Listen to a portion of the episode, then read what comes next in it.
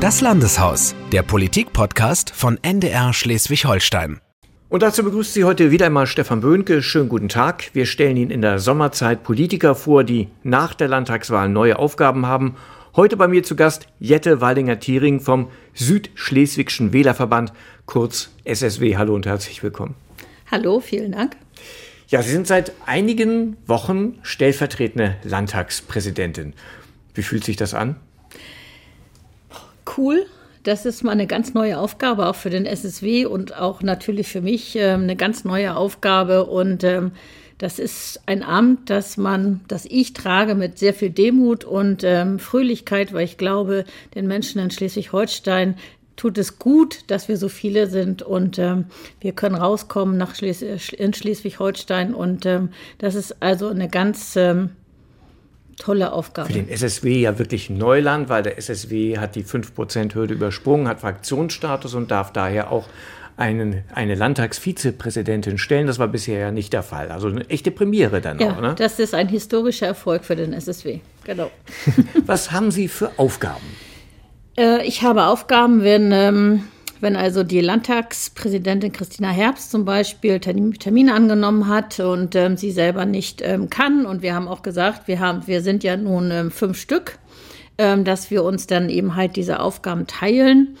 Und ähm, wir sind ja fünf Vizepräsidentinnen oder was ja eigentlich Premiere ist, eigentlich auch, dass wir, dass wir fünf Frauen sind und ein Mann. Mhm, also Präsidium, genau. Ja, ja, genau im Präsidium und ähm, wenn dann, äh, wir haben uns so ein bisschen einge, äh, die Aufgaben aufgeteilt. Ich möchte gerne für, das, für die grenzüberschreitende Zusammenarbeit sein. Ich möchte natürlich auch für Kinder und Jugendliche da sein, aber auch für alle anderen Themen, die uns dann irgendwie ähm, auch ähm, auf den Tisch kommen und wo das dann auch wichtig ist, dass ähm, das Parlament auch vertreten ist. Und da gehen wir dann hin und dann repräsentieren wir eben das Parlament, die Demokratie in Schleswig-Holstein. Sie haben schon gesagt, es gibt diesmal fünf Vize-Landtagspräsidentinnen. Daran gab es aber durchaus auch Kritik. Beim letzten Mal waren es drei. Hm. Können Sie die Kritik ein Stück weit nachvollziehen? Es ist natürlich ein bisschen teurer für ja, den Steuerzahler. Also ich ne? glaube, Natürlich ist es teurer für den Steuerzahler, aber ich glaube auch, und ich habe ja auch schon ein paar Termine wahrnehmen dürfen, das kommt gut an bei den Menschen, dass das Parlament tatsächlich jetzt oder das Präsidium einfach auch mehr Termine wahrnehmen kann. Mhm. Weil ähm, ähm in der vergangenen Legislaturperiode war das natürlich wir haben ganz viele Anfragen und wenn man dann sagt, nee, hm, schaffen wir nicht, können wir nicht und so, das ist natürlich auch ähm, sehr enttäuschend auch für die Veranstalter oder auch für die Vereine, Verbände, die dann anfragen. Und deshalb glaube ich, ist es ganz wichtig, dass wir jetzt so viele sind, ähm, damit wir einfach auch das Parlament auch gut vertreten können. Mhm. Sie müssen auch Sitzungen leiten. Ja. freuen Sie sich darauf. Ich habe ja schon eine. Ja, ja, genau. Genau, und das war, also das war ähm, eine tolle Erfahrung. Ja. Und ähm, das kommt von Haus aus, bin ich ja eigentlich Lehrerin. Ja, das ähm, wäre meine nächste Frage gewesen, ob das, ob das wichtig, eine wichtige Voraussetzung ist oder zumindest die Arbeit ein bisschen erleichtert.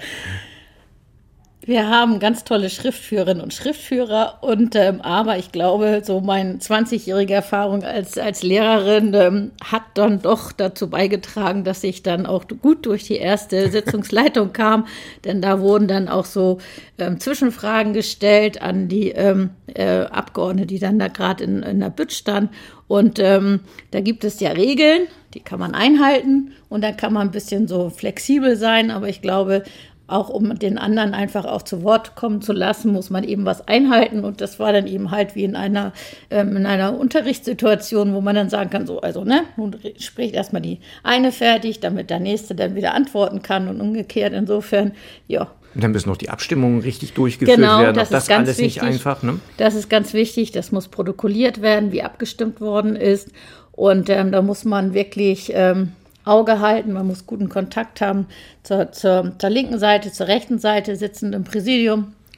Und aber ähm, es ist eine tolle Aufgabe, mal so auch eine ganz andere Perspektive zu haben von oben, so ein bisschen alle einmal im Blick zu haben. Aber man muss ja auch ein bisschen genau auf die Wortwahl achten, nicht? ob sich ein Redner nicht irgendwie im Ton vergreift. Da muss man notfalls, Tadel dürfen sie zwar nicht ver verteilen, so wie früher in der Schule, aber äh, man kann einen Ordnungsruf ja, ja zum Beispiel genau. erteilen. Er hat der, zwar keine Konsequenzen, richtig, aber... Nein, ähm, also das, glaube ich, kommt drauf an. Also wir können ja auch eine Rüge aussprechen, wenn das also wirklich ähm, die Wortwahl dem Parlament nicht entsprechen würde Und ähm, auch, ich sag mal, wenn das so persönlich wird, dass es für mich auch, also dass ich das Gefühl habe, es geht unter die Gürtellinie bei dem, bei der, bei der Diskussion, weil wir wollen ja eine lebendige Diskussion haben, aber die soll auch mit ähm, Anstand und Würde und mit dem Respekt voreinander auch passieren.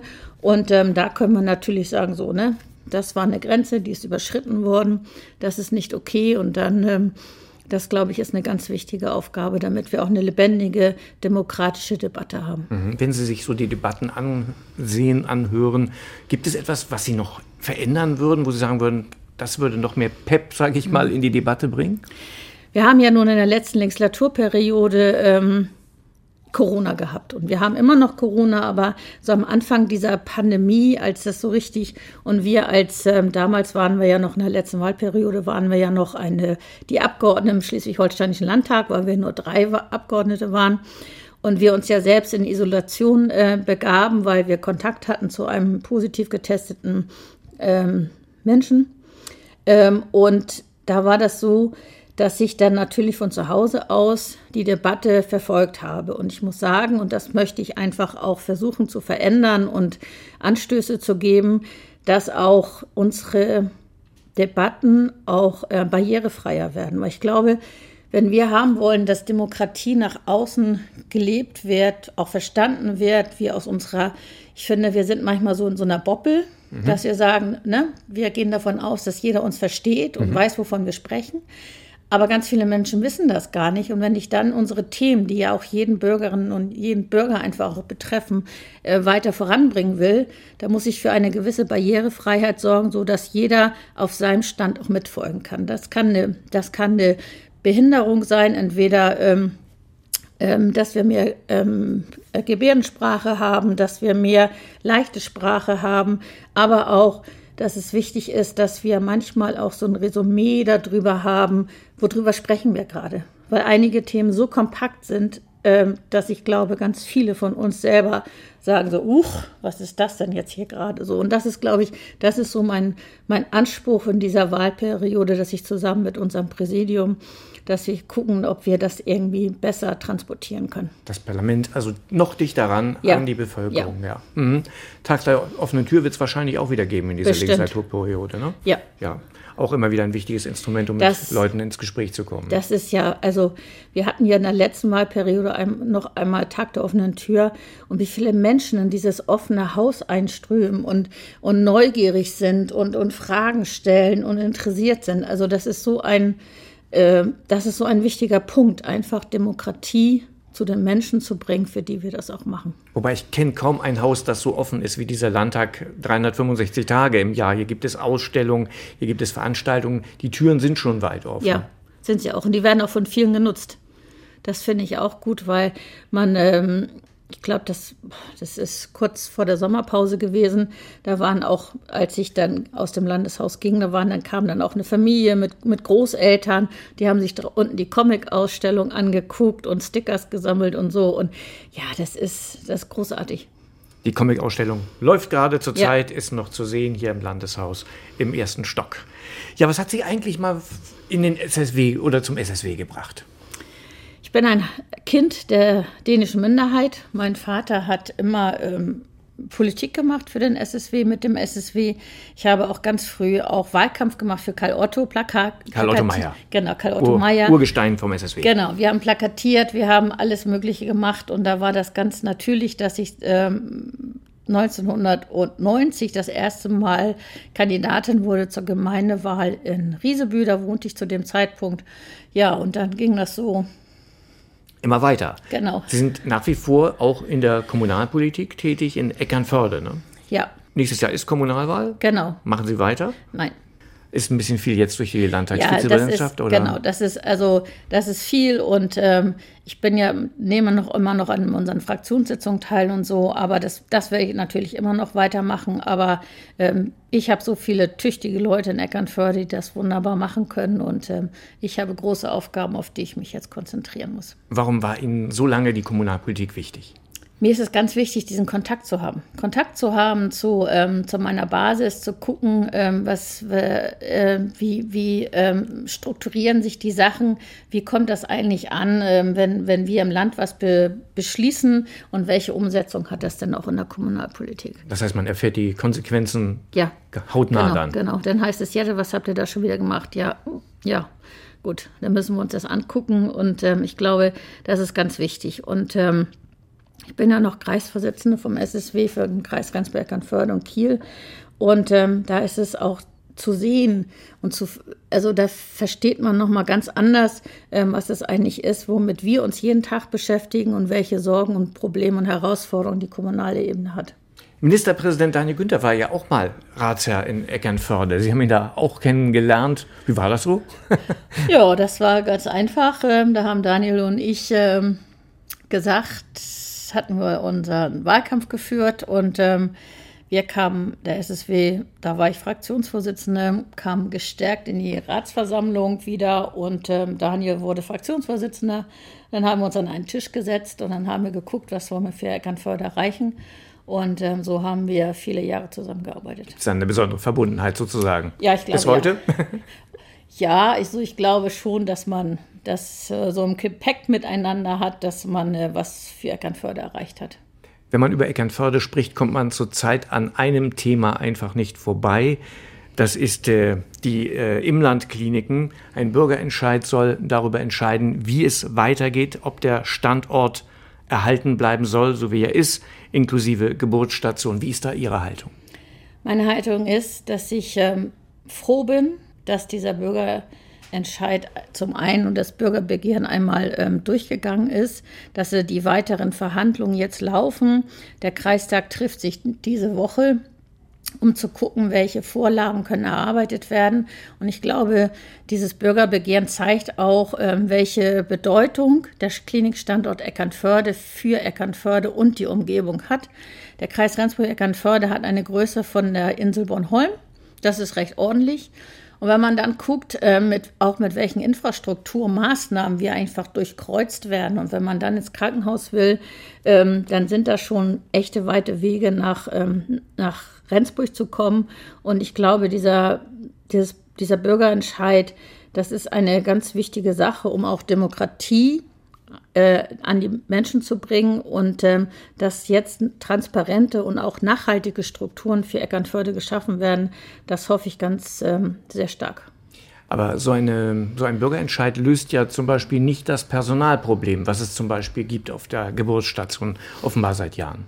Also Sicherlich löst der äh, Bürgerentscheid nicht das Problem des Personalmangels, aber der Bürgerentscheid könnte transparente äh, Situationen und nachhaltige Strukturen schaffen für den Standort Eckernförde, damit eventuelle, äh, ein eventueller Personalmangel gar nicht ähm, besteht. Weil das Problem ist ja, wir haben, also wenn wir jetzt die Geburtsstation nehmen Eckernförde, da haben wir keine, da haben wir nicht den, den äh, Bedarf, also da hatten wir nicht wir hatten genügend Hebammen, wir hatten aber das, dieses Konstrukt, dass man durch Belegärzte, Frauenärzte, die dann ähm, Tag und Nacht, hätte ich fast fast gesagt, ähm, gearbeitet haben, die sind an ihre Belastungsgrenze gekommen. So. Und das, das war einmal die Herausforderung. Aber ich glaube, die Struktur, das sehen wir ja egal, ob das nun der Standort Eckernförde ist oder Pflegeeinrichtungen, also diese ganzen ähm, Gesundheitsberufe, dort fehlen uns Menschen. Mhm. Und das ist auch ein Problem für den Standort sicherlich Eckernförde. Und deshalb ist es wichtig, dass dort nachhaltige Strukturen kommen, damit Menschen auch wieder sagen, gut, ich will nach Eckernförde und ich möchte da auch bleiben.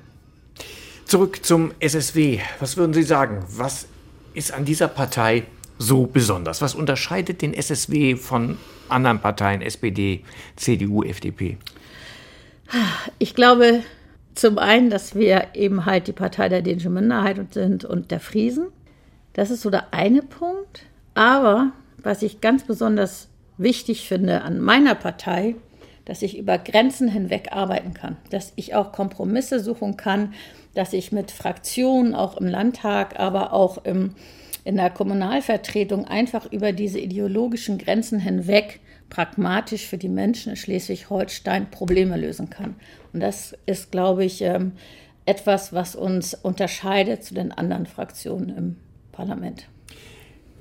Kommt mir das nur so vor oder ist der SSW harmonischer als in anderen Parteien? Also so richtig von grundlegenden Streitereien innerhalb der Partei hört man wenig. Also ich glaube, wir haben einen anderen, ähm, äh, eine, eine andere Art und Weise miteinander mhm. umzugehen. Mhm. Wir haben auch ähm, dadurch, dass wir natürlich nicht so wie die großen Parteien irgendwie immer äh, um Posten uns irgendwie bemühen müssen, sondern wir wissen, wir haben eine Aufgabe zu lösen.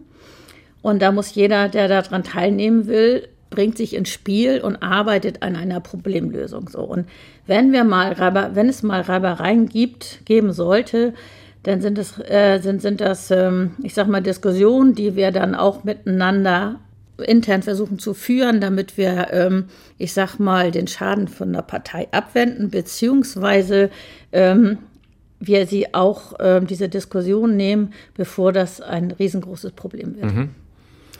Hat sich ja viel verändert für den SSW innerhalb des letzten Jahres. Ne? Ja, so im September, SSW kommt das erste Mal mit einem Abgeordneten wieder in den Deutschen Bundestag. Jetzt zuletzt bei der Landtagswahl über 5 Prozent Fraktionsstatus. Was macht das mit so einer Partei? Ja, das macht ganz viel mit einer Partei, weil wir sind, ähm, ich sag mal, es ist so eine, äh, eine Welle, die, äh, auf der wir gerade reiten. Und ähm, die zeigt aber auch, und das muss ich, also der Wahlabend, als wir dieses hervorragende Wahlergebnis für die Landtagwahl, Landtagswahl erreicht hatten. 5,7 Prozent. Das war wirklich ähm, ganz viel Demut bei mir, aber auch ganz, ganz riesengroße Freude, weil ganz viele Menschen einfach uns ihre Stimme gegeben haben. Und damit zeigen sie auch und respektieren auch die Arbeit, die wir immer machen. Und ich glaube, wir können ja sehen, ja, wir haben Gefälle, wir sind im Norden stärker als unten im Süden, aber auch im Süden sind wir stärker geworden. Und ich merke das auch, wenn ich so durch die Gegend fahre und mich bewege, dass viele Menschen, auch jüngere Menschen, auch winken und sagen, oh, hallo, no, ich, ich habe Ihnen meine Stimme gegeben zur, zur Landtagswahl. Und ich glaube, das sind so, das macht ganz viel mit einer Partei, mit unserer Partei, dass wir ähm, anerkannt sind und dass wir nicht mehr so nur die Partei der dänischen Minderheit und der Friesen sind, sondern wir sind die Partei auch für die Menschen in Schleswig-Holstein. Wie sieht es eigentlich aus so mit dem Altersdurchschnitt in der Partei beim SSW? Ist der SSW attraktiv genug für auch neue Mitglieder? Also profitieren ja. Sie von dem guten Wahlergebnis also, sozusagen? Ähm, wir haben neue Mitglieder gekriegt. Wir haben auch viele junge Mitglieder gekriegt. Also genaue Zahlen kann ich jetzt nicht nennen. Aber ähm, ich sag mal, das ist nicht so ein Hype wie vielleicht bei den Grünen oder so. Aber der, der, der Altersdurchschnitt, wenn ich mir jetzt so meine Fraktion angucke, ja, da sind Lars Harms und ich mit 57, dann kommt Christian Derschauer und dann kommt Sibylla Nitsch, die sind jünger. Äh, aber wenn ich mir dann auch so gucke, so wie dann der Altersdurchschnitt ist jetzt zur Kommunalwahl und so, dann wird das schon deutlich jünger. Und auch die Kandidaten äh, zur Landtagswahlen waren auch schon deutlich jünger. Also der Generationswechsel findet auch statt beim kommt. SSW. Genau. Mhm. Sie haben zurück zum Wahlkampf mit einem Spruch geworben, damit das Leben im Norden bezahlbar bleibt. Und darauf zu sehen war ein Sparschwein und diesem Sparschwein stand das Wasser bis zum Hals. Das könnte mhm. vielen Menschen so gehen, wenn es tatsächlich so kommt, wie man derzeit befürchtet, dass die Energiepreise weiter steigen. Was ist zu tun, Ihrer Meinung nach? Ganz vieles zu tun. Wir haben die Energiepreise, das ist ein ganz wichtiger Faktor und das ist auch das, ähm, was die Menschen auch umtreibt, dass sie ihre größte Befürchtung ist, dass sie zum Herbst und zum Winter eben halt Energiepreise wie, wie Gas sich verdoppeln oder verdreifachen. Und ich glaube, hier müssen wir lenken, muss Politik lenken, hier muss Politik steuern, weil. Wie das, kann man das machen? Das kann man machen, indem man entweder durch einen ähm, steuerlichen Vorteil, eine Entlastung für die, ähm, für die Mieterin zum Beispiel, aber auch für die ähm, äh, Eigentümer dafür Sorge trägt, dass die eine äh, Förderung bekommen, damit sie ihre Heizung umrüsten können. So einfach Energie zu sparen, das wäre ein, ein Punkt und da müsste man auch eine finanzielle Förderung bekommen können. Äh, aber ich weiß auch, dass wenn jetzt jemand steht und möchte eine Wärmepumpe jetzt haben, dann kriege ich ja zur Antwort von seinem ähm, äh, Installateur, dass er vielleicht nächstes Jahr im Mai oder Juni einen Termin kriegen kann und da dann auch eine neue Wärmepumpe. Das heißt, man muss jetzt reagieren, man muss den Menschen jetzt finanziell unter die Arme greifen, die wirklich rumknapsen, die, wie, dass diese, diese mittlere Einkommensschicht, die wirklich jeden Cent gebraucht, um das tägliche Leben bezahlen zu können. So. Und ähm, das sind einmal die Energiepreise, aber auch Lebensmittel. Äh, Preise sind ja immens gestiegen. Wenn man sich jetzt anguckt, was ein Pfund Butter kostet, was Milch kostet, was äh, Brot kostet. Und ähm, das sind schon wirklich Herausforderungen. Und das merkt man jetzt ja auch, dass viele Menschen einfach auch vom ähm, Konsum her zurückhaltender geworden sind, weil sie sich auf die teure Winterperiode vorbereiten. Und der Staat, der kriegt dadurch teilweise noch zusätzliche Einnahmen durch die Mehrwertsteuer zum Beispiel. Halten Sie sowas auch für denkbar, dass das in einigen Bereichen, sage ich mal, Grundnahrungsmittel oder auch äh, auf Energie, ja. dass man da die Steuern senkt, den Steuersatz senkt? Das, das wäre natürlich, das wäre natürlich eine Möglichkeit, das zu tun. Das haben wir ja äh, 2020 hat der Staat das ja auch einmal getan, während Corona war. Ähm, das könnte man machen, aber wir haben auch einen Antrag eingebracht für die nächste äh, Landtagssitzung äh, mit den Benzinpreisen, weil ähm, wenn man sich anguckt, was die Bundesregierung gemacht hatte, die Deckelung ähm, der Benzinpreise oder äh, auch Dieselpreise, das war ja in kürzester Zeit wieder weg. Das war in kürzester Zeit wieder weg. Und wenn man dann sieht, wie viel Überschuss die äh, Mineralölkonzerne ähm, profit davon profitiert haben, dann frage ich mich schon, ähm, das muss zielgerichtet an den, bei Aber den was Menschen kann Schleswig-Holstein dagegen unternehmen? Was soll Ihr Antrag bewirken? Der Antrag soll sein, das ist eine Bundesratsinitiative, dass zum Beispiel, also wenn man jetzt an der Tankstelle vorbeifährt, dann sind diese äh, Preise sind sehr intransparent. Also dann steht da 1,79 Euro. So. Oh, da würde ich sofort tanken. Ja, so Als zum Beispiel. Dieselfahrer. Ja. Oder 2,29 Euro zum Beispiel. So. Dann fährt man zur nächsten Tankstelle und da steht dann vielleicht äh, 2,18,9. So, und ähm, wir wollen haben, dass so wie in Österreich zum Beispiel oder auch in Dänemark, dass man höchstens einmal in der Woche, einmal im Monat eben halt diese Preise verändern darf. Und nicht jeden Tag, vielleicht dreimal oder viermal. Und ähm, wir wollen diese äh, Komma 9 Stelle einfach auch weghaben, weil die ist intran intransparent, weil man nicht weiß, sind das denn jetzt 1,80 Euro oder sind das jetzt tatsächlich nur 1,79 Euro? Mhm. Zum Beispiel. Das wird auf jeden Fall ein, ein heißer Herbst. Das wird ein heißer Herbst. Auch für die Politik. Ja, wir haben viele Herausforderungen, vor denen wir stehen. Sind da ein bisschen, haben Sie ein bisschen Bammel davor? Ich meine, nach Corona, da war Politik ja auch schon sehr gefragt, sehr gefordert. Und jetzt äh, die mhm. Situation, mhm. hohe Inflation, hohe Preise. Also ich habe da keinen Bammel davor, weil ich glaube, äh, wir kommen da durch. Wir kommen da gemeinsam durch diese, diesen Herbst, diesen Winter, der, der heiß bzw. auch kalt werden kann. Meine größte Sorge ist, dass wir dürfen die Menschen nicht ähm, verunsichern. Wir dürfen keine Ängste schüren, weil wir sind so stolz darauf, als erstes Bundesland die AfD aus dem Parlament zu, gekickt zu haben.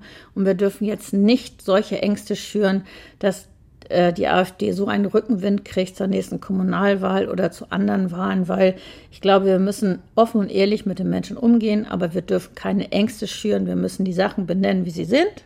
Und dann hören sie uns auch zu und dann kommen wir da auch viel besser durch, als wenn wir Ängste schüren. Und ich glaube, wir sind dazu gewählt worden, Probleme zu lösen. Und ich freue mich darauf, Probleme lösen zu können. Sie sitzen seit zehn Jahren im Landtag, haben beides kennengelernt. Regierungsbeteiligung, damals unter Ministerpräsident Thorsten Albig und der Küstenkoalition, aber auch Opposition. Kann man als Opposition wirklich was bewegen? Och, ich finde, mir ist es eigentlich gelungen, auch durch, auch, äh, durch Opposition einfach Dinge zu bewegen. Ob ich da jetzt im Kulturbereich gucke, das Haus der Landesgeschichte ist auf dem Wege gekommen.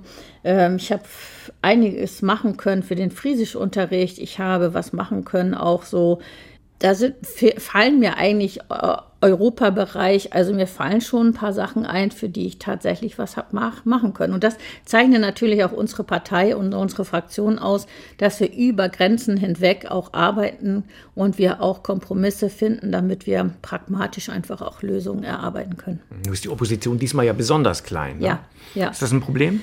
Puh, das weiß ich nicht. Ich glaube nicht. Ich glaube, die, die anderen äh, zwei Oppositionsfraktionen haben auch Lust, Opposition zu machen. Wir brennen und möchten auch gerne wieder Opposition machen. Und ähm, ich glaube, das werden wir auch hinkriegen. Das ist natürlich eine Herausforderung, wenn man sieht, wie stark einfach auch die, ähm, die Regierung ist oder die, die koalitionstragenden Fraktionen gemeinsam, also mit ihren ganzen Mandaten. Aber ich glaube, wir sind auch viele, die auch in der Opposition sind, die ja schon entweder in Regierungsverantwortung waren das eine Mal oder das andere Mal. Und ich glaube, wir sind auch, einige von uns haben auch äh, besondere Themen und ich glaube, die können wir auch voranbringen. Mhm. Hat das Oppositionsgrillen schon gegeben? Oliver Kombarski hat ja. das neulich im Podcast angekündigt. Am 6.9. Am 6.9. haben, wir das, ja. haben wir das äh, Oppositionsgrillen und ähm, anschließend wird dann die Regierung gegrillt. von der Opposition oder wie kann man sich das vorstellen? Also ich glaube, erstmal finde ich das eine gute Idee, um sich, ähm, da sind ja bei der SPD auch einige neue noch dazugekommen und dann ähm, einfach nochmal miteinander zu reden. So Heiner Garg kennen wir ja, Bernd Buchholz haben wir auch schon ein bisschen zusammengearbeitet, aber so ein bisschen einmal über die Grenzen hinweg, weil ich glaube, auch Opposition kann sich ja auch in, in einigen Dingen auch einfach auch einig sein. Ich möchte Sie bitten, folgende Sätze zu ergänzen. Ja. Als Politikerin möchte ich erreichen, dass mir ganz viele Menschen zuhören. Dass der SSW nicht zum Regieren gebraucht wurde. Das kann man auch als schade betrachten. Dass ein Däne Wirtschaftsminister von Schleswig-Holstein ist. Das wird spannend. Die stichprobenartigen Kontrollen an der Grenze in Dänemark. Könnten echt aufhören.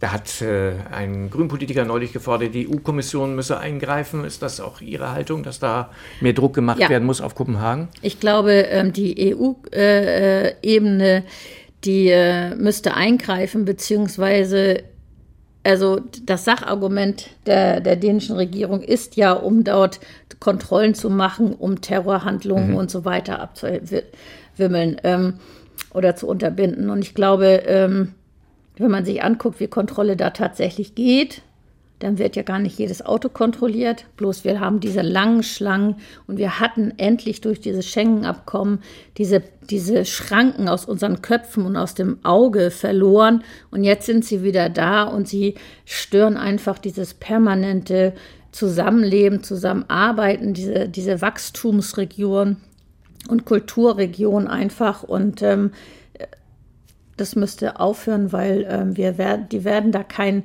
Terroristen finden, der dort ähm, dann vielleicht sein sollte, weil so werden die Autos gar nicht kontrolliert. Mhm. Sie haben eben gesagt, ähm, als ich Sie äh, gefragt habe nach Wirtschaftsminister Matzen, dem Minister mit dänischem Ausweis, äh, das wird spannend. Warum wird das spannend? Ich glaube, also ich glaube, es wird spannend, weil er zum einen, und das konnte ich ja heute auch ähm, lesen im SAZ, ähm, dass er ja Brarup Markt gewesen ist und hat dann ja auch eine launige Rede gehalten. Und ähm, er wird natürlich als Däne, wir haben immer andere Redewendungen und auch ähm, Dinge werden einfach anders gesagt und auch pragmatischer vielleicht angegangen. Und ähm, insofern glaube ich, sein Spruch, man kann auch, Daniel Günther hatte 2000 und 17 ja, angetreten. Er wollte die A20 zu Ende bauen und hat und äh, auch in dieser letzten Wahlperiode wurde ja kein einziger Meter A20 gebaut, aber trotzdem hat man noch eine politische Zukunft. Das ist so typisch dänisch, weil ähm, so benennt man die Dinge und deshalb glaube ich, wird das spannend mit ihm. Mhm. Wie ist das bei der dänischen Minderheit angekommen, als das ein Däne jetzt äh, Landesminister ist? Ja, ich glaube, äh, das war ähm, sehr Überraschend auf jeden Fall. Überraschend, mal, ne? obwohl wir ja schon lange damit gerechnet hatten, dass er das werden sollte. Ähm, aber das war, glaube ich, so, die Stimmung war so ein bisschen durchwachsen. Hatten Sie schon Urlaub oder steht er Ihnen noch bevor? Ah, ich hatte Gott sei Dank schon Urlaub. Da bin ich auch, ich bin gleich ähm, da in der ersten Urlaubs- äh, oder Sommerferienwoche bin ich in Urlaub gefahren. Äh, und ja, ich arbeite jetzt wieder und hatte vier richtig erholsame Wochen Urlaub und das war auch wirklich mal angesagt. Das sind Sie mit neuer Kraft zurück. Ich bin mit neuer Kraft zurück. Jette Waldinger-Thiering vom SSW, neue Landtagsvizepräsidentin. Vielen Dank, dass Sie bei uns beim Podcast dabei waren. Und äh, ja, seien Sie gespannt, wer noch so folgt in dieser Podcast-Reihe. Mein Name ist Stefan Böhnke und ich sage Dankeschön fürs Zuhören. Tschüss. Tschüss und Husten Tag. Das Landeshaus, der Politik-Podcast von NDR Schleswig-Holstein.